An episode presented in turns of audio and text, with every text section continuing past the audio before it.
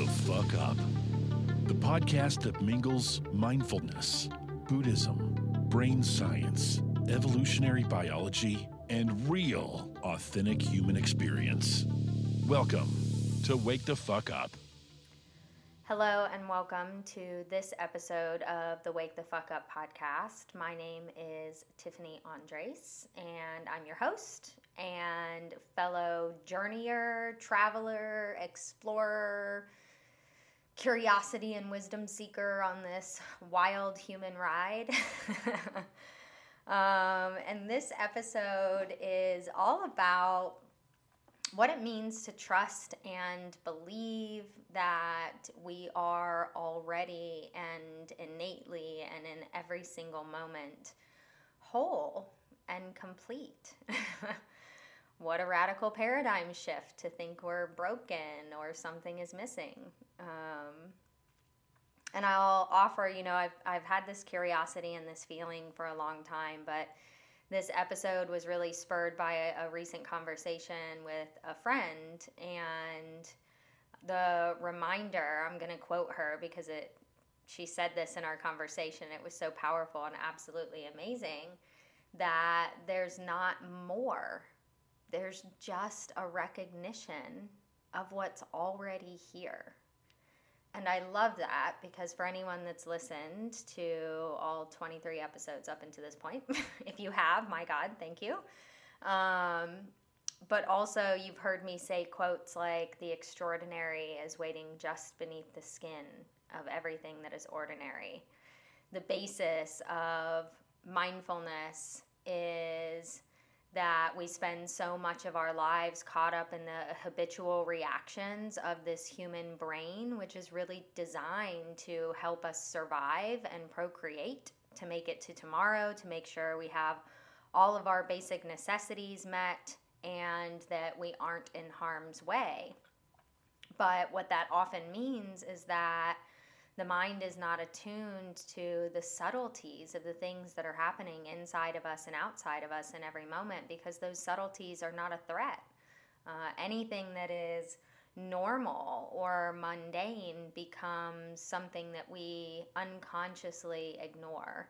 And this is a fabulous, incredible component of this beautiful brain inside of our skulls because if we had to process absolutely everything that was happening every single minute, we'd be overwhelmed like five minutes into waking up. So it's fucking great that our brain can filter out the things that are necessary and unnecessary to pay attention to. But mindfulness gives us the power to attune to and pay attention to things that normally get ignored. And often there's just so much beauty natural beauty, quiet beauty, subtle beauty waiting to be seen and recognized and explored. And I think it's our missing of the subtle beauty that is present in every single moment of our lives that leads us to this feeling of needing more or wanting more all the time or, or wanting things to be different. You know, the the science, and you've probably heard me say this as well, is that in any given moment, there are somewhere around 3 million bits of information that we could be using to paint our picture of reality. And typically, the brain is only using about 200,000 of those. So, while 200,000 is still a really large number, what this also means is that we have the possibility of intentionally attuning to the other 2.8 million that naturally get missed by what our brain unconsciously deems is relevant or irrelevant, important or unimportant. So, what does it look like to pay attention to bits and pieces of those 2.8 million missing pieces of information moment by moment, and what beauty is waiting inside of them? So, to get back to this idea of wholeness, you know, I alluded in our last episode to Pema Chodron reminding us, and I love calling it a reminder because I've really deeply come to believe that. I mean, we're talking about wholeness, right? that everything we need in order to be happy, satisfied, satisfied, content, and full of love in our lives already resides within us, right? All of the wisdom that we gain throughout our lives comes from our own experiential understanding. I'm definitely going to be recording an episode in the future around the power of language because I think one of my jobs throughout my career as a mindfulness coach has really just been to give actual language to people so that when they have a felt experience, they automatically have a conscious understanding of what that is, what it means. You know, they have the language to process what's happening but the experience itself is often what changes us and so it's the wisdom of that experience that al- already lives within us and so you know the the reminder that Pema offered in the talk that I heard by her was that we're all already enlightened we're all already awake it's not about transcending or growing to some far off peak that is outside of us. You know, I love the analogy of a mountain, right? That our our human journey can be this process of climbing from the base to the top of the mountain. But if the mountain is large enough, then when we're in the middle of what feels like the forest as we're making these steep climbs, our limited human perception is that there's only this small piece that we're immersed in in that moment and we forget that the mountain is still whole we're still climbing this big beautiful piece of earth and then you know we could go down the rabbit hole and be like the mountain is a part of the earth it's a part of the whole which is a part of the universe and also a part of the whole you know so orders of magnitude we're always just looking at a tiny little piece but whether we're at the base of the mountain or the top of the mountain doesn't change the fact that the mountain is still whole and complete, right? And and if this is an analogy to our, our human experience of waking up to our own true nature of being an awakened and enlightened being, the, the truth of who we are, who I've said, you know, many times up until this point, I believe is limitless love,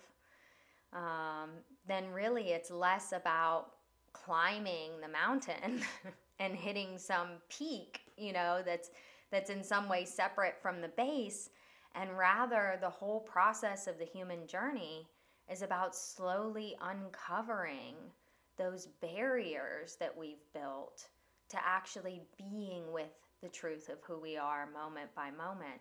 It's a uh, flipping the mountain upside down, if you will, and climbing down and back into ourselves, uncovering the ways we've learned to protect ourselves in order to slowly, softly, tenderly over time learn to trust that it's safe to be in this space of limitless love all the time. And you know, the conversation that I had with the friend around this was also spurred by another conversation where you know, I feel like we language our experience when we leave a relationship or we leave a job or we leave some life circumstance that we're in. And at some point down the road, we're like, holy shit, I really lost myself in that relationship or I lost myself in that job, right? And this conversation around wholeness and completeness I feel like is so powerful and important because if we recognize that we are already whole, we are already complete, and therefore inherently, my loves, we are already enough, then it's impossible to ever lose ourselves. It's impossible to not be whole in any moment.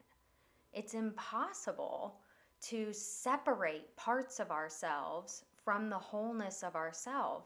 Now, what is not impossible, of course, is that those different parts and pieces become loud and quiet in different moments, right? And in another conversation with a friend, I love that she used the phrase that a part of her was benched.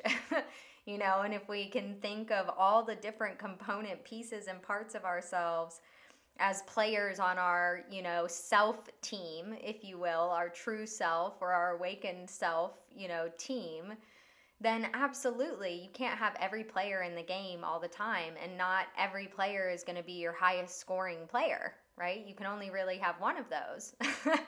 So I think the powerful question when it comes to trusting that we are always in every moment whole and complete is the recognition that we always have access to every single part of ourselves. And the question is who's driving the ship? Like who's setting the sail? And again, this is this is the power of taking the time to slow down and become still and to have these moments through meditation or prayer or reflection or whatever your practice of coming home to yourself is, to attune to that quiet whisper of your own loving, to the sense of self that is eternal and unchangeable, right? And when I say self, I mean self like with a capital S you know, not the self that you were when you were five, not the self that you were when you were 18 or 25 or like me now, 35. Because that sense of self driven by personality, driven by which part, component part of us is driving the ship, right? Which one is playing the game and which one is on the bench means that how we self express in many moments is going to be different but I think the beauty and the power of recognizing our wholeness is that we also recognize our innate power to be in the world in the ways that we want to be in the world and to choose which players we take off the bench. One of the things that I want to add here, I've been doing some work recently with a group and a community around identifying our ego as our protector and for anybody who's ever heard of um, internal family systems therapy, I think this is amazing because it helps us identify each of these component parts of ourselves. And often we have, you know, a manager. I think in internal family systems, we have a manager and we have a firefighter, you know, somebody who's trying to put out the fires of our life you know but in more traditional um, wisdom traditions you might identify this simply as the ego and I did a, a practice where I got to meet my ego and visualize what she looked like. And she was this fucking beautiful, radiant goddess, like super powerful, like not super muscly, but you could feel that that she had her shit together, you know, like carrying a staff, she was ready. And I think we spend so much of our time so much of our experiences as we fle- reflect on these component parts of ourselves deciding that that some are good and some are bad some are worthy and some are unworthy some ways of being are okay and others are not. And what we're really doing when we say that is you this part of me you are not welcome to be here. I don't like you. I don't want you. Go away.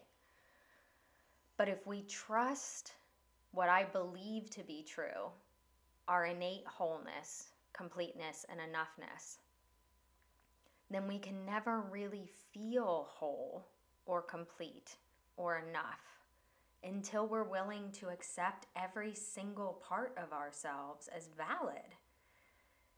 Until we can recognize that nothing can take our wholeness from you, really accept ourselves through this language of I lost myself, right? Or through this language of you're not welcome here. And I love that the friend that spurred this conversation, we kind of had a, a discussion of like maybe this is like having all the pieces of a puzzle.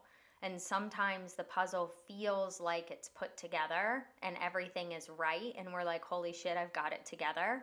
I'm whole, I'm complete right? And then sometimes all the puzzle pieces are sitting in a fucking pile on the coffee table because somebody walked by and just messed it all up. And we feel disheveled and we feel out of control. But what does it do to our sense of being to recognize that even when we feel disheveled, even when we feel out of control, even when we feel like everything is going wrong inside of us and maybe outside of us as well, that we still already have everything we need to put the pieces back together. Every piece is still there. And for any of you who build puzzles, I'm sure you're sitting there thinking, like, fuck that. After like one time building the puzzle, you always lose a piece. Okay, I agree with you. That's 100% true. But this is not that puzzle. okay? Um, it, this process and this practice of, and, and I, I've said this so many times, I love the word practice, right? Because for all of us as human beings, we were unconsciously practicing everything that was ingrained in us by our parents, by our friends in our youth, by our society and the voices of propaganda, by our teachers, by our peers we adopted those at an age where we didn't know anything else was available. We didn't have any other information to go on. And often we adopted it from a place of fear and unworthiness, of not being accepted. We learn as children to change fundamentally how we express ourselves in order to be rewarded with love. We learn that love is conditional we learn that we have to bench parts of ourselves in order to be okay and worthy of the love that we want from our parents and from our friends and from the people that matter. We hear stories like, if you do this thing, then I'll hug you, you know, but if you're bad or if you stay angry, you need to go to your room and be alone. And it tells us that these parts of us are not okay. But those parts never go away, right? We're all always whole. We're all always complete. We all always have every single piece of the puzzle that we need. And it's really just about taking the time, enough time with ourselves to make friends with every single one of those pieces. There's a story by a, a teacher named Mingyur Rinpoche who his father was a very widely recognized Tibetan Buddhist master. And he tells the story of growing up with this tremendous anxiety.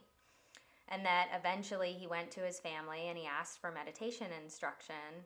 And he started meditating, and you know, he felt like it wasn't helping. He said as a child, he used to run away from his home. How amazing would this be? Into the mountains, the Himalayan mountains, to try to run away from his anxiety. And I love that when he tells the story, he says, "But guess what happened? My my friend anxiety followed me." and as he learned to meditate and as he learned to be with himself, he was given the the offering, the instruction, make friends with your anxiety and again, uh, he's just a silly teacher, and I really adore this about him. He says, So finally, I made friends. I made a friend. Me and my anxiety were going to be buddies for the rest of my life. And he says, And then you know what happened? My friend anxiety left me.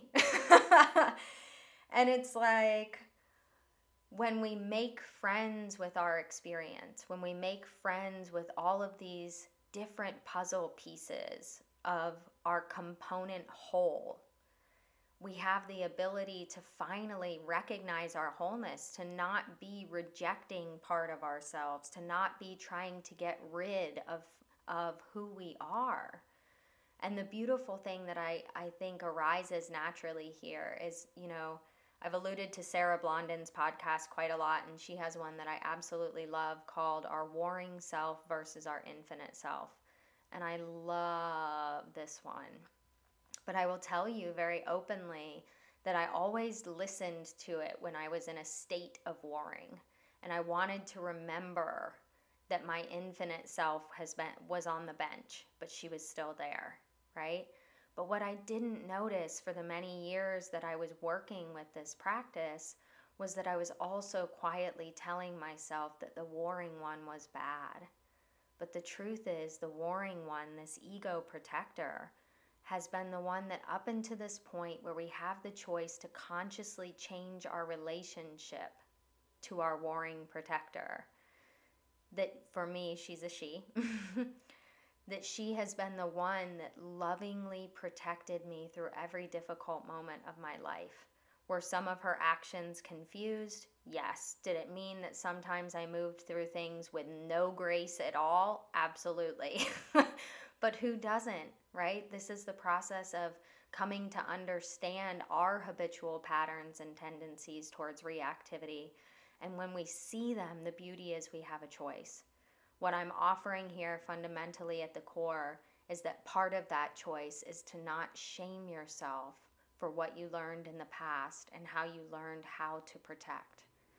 The beauty of being whole and complete, and the truth of knowing that nothing and no one can ever take that from you is that there's really nothing to be afraid of. You will always have yourself. You will always have your wholeness and completeness. Pain cannot take it from you. Shitty relationships cannot take it from you. Horrible bosses cannot take it from you. Being betrayed by friends cannot take it from you. You always have everything you need to keep moving and to make your life more beautiful in every single moment. There is nothing missing. There is not more. There are not things that you have to attain or achieve. When we talk about growth, I actually think that's horseshit. what growth for me really means is an uncovering and an undoing.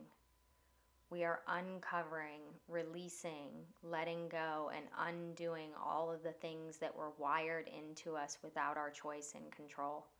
And now we're saying, I'm willing to express my wholeness, my completeness, and do as much as we possibly can live from the state of infinite love. And that does not mean that life won't suck sometimes, because it absolutely will.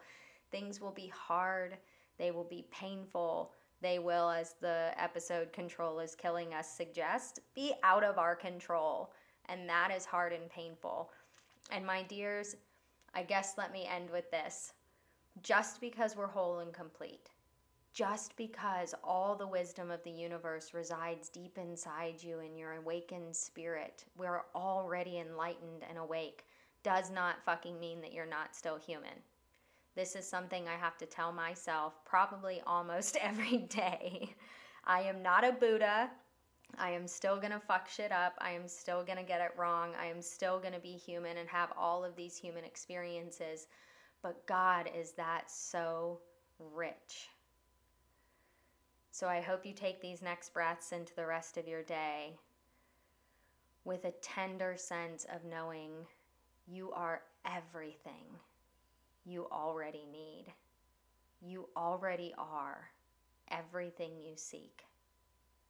You are whole, you are complete, and so is every other person on the planet. And if we could see each other from those eyes, if we could treat each other as though each person and ourselves that we encounter was the most holy being you had ever met, what would come out of us towards ourselves and each other? Maybe that's something to think about. Thank you so much for taking the time to explore this whole and complete puzzle with me. Discover that all your pieces are beautiful